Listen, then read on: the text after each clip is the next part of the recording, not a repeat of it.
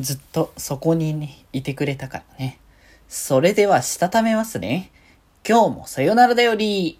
はーい。どうも、皆さん、こんばんは。デジェでございます。はい。この番組は、今日という日に、さよならという気持ちを込め、聞いてくださる皆様にお手紙を綴るように、僕、デジェジがお話ししていきたいと思います。はーい。つうことで、今日は土曜日なんで、デジモンセーバーズ。今ね、えー、無料配信でね、えー、配信してる最新回の、えー、感想をね、言っていこうかなと思います。ということで、第17話、奇跡を呼ぶ歌声、ライラモン進化ですね。はい。ということで、今回で、えっ、ー、と、メインの3体の、えー、デジモンが全員ね、完全体進化を遂げるという形で、えー、ララモンの進化ですかね。はい。完全体進化回というところで、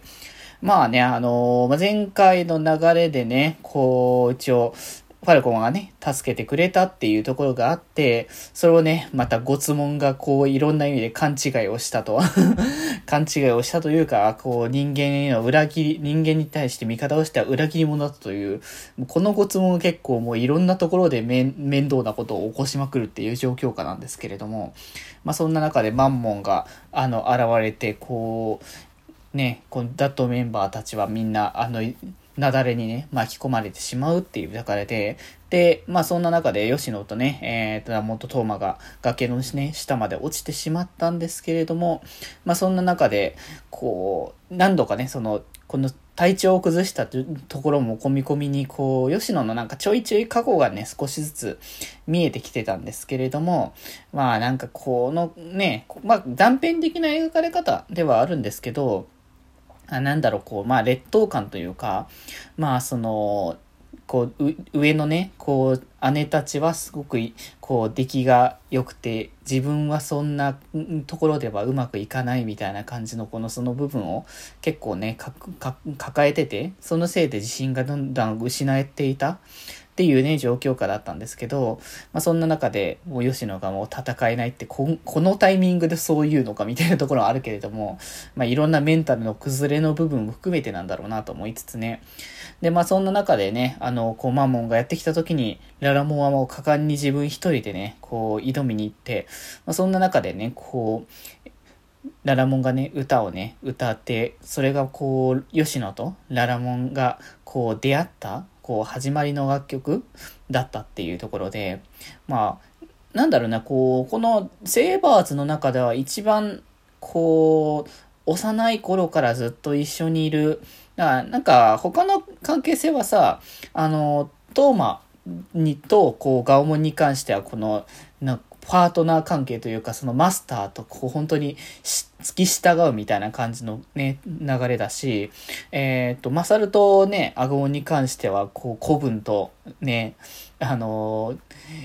ー、兄貴っていう形で、また全然関係性が違うんだけど、すごいここだけはやっぱ一番対等な関係性っていうのがね、描かれてるのかなっていうところで、で、それで、ね、本当にその一緒にずっといたことをね、改めて思い出して、ちゃんとそのララモンがいて、他にもね、こうダットの仲間もしっかりいて、まあ、なんだろう、自分一人だけだと確かに弱、弱いかもしれないけれども、みんながいるからこそ力が出せるっていう、まあ、ある種の王道でこれはいい流れだなって感じで、そこをね、思い直すことができたからこそ、ライラモンにね、ララモンが、えー、完全体進化を遂げることができたというところで、まあ今までやっぱね、このデジモンセーバーズメインは3人っていう形で、あの、描かれてはいたけど、まあやっぱアグモン、ガブモンに、えガガオモンに関しては、こう結構、ちゃんとこう見せ場っていう感じで、進化の見せ場みたいな感じで敵を倒すって流れが結構あったけど、まあ吉野に関しては、すごくサポートのによっていて、あの、サンフラウモンに進化しても基本的には敵倒せないっていう状況で、あれこんなにね、なんか、ねえララモンって目立たなかったんだっけなって思ってたんですけど、改めてここのライラモンへ進化を遂げることによって、まあ、あの、今までね、あの、マサルやトーマの影に隠れていた吉野のさらなる力が見えるようになって、やっとこうなんか3人主人公ポジっていう感じの流れが見えてきたのかなっていう気はね、してきましたがね。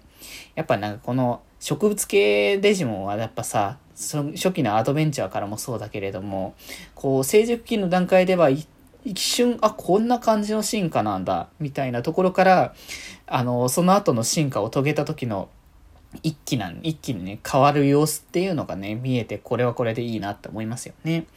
まあ、これでね、ライラモンに進化遂げて、えー、完全体へのね、3体が遂げたということで、メルクリモンへね、改めて、あの、向かうことになったというところでございますかね。まあ、つことで、とはいえ、完全体3体と究極体っていうとどんな感じになるかなっていうのを次回またね、見ていきたいかと思いますので、ぜひぜひ皆さんも、えー、配信の方見ていただけたらと思います。ということで今日はこんなところで、それではまた明日バイバーイ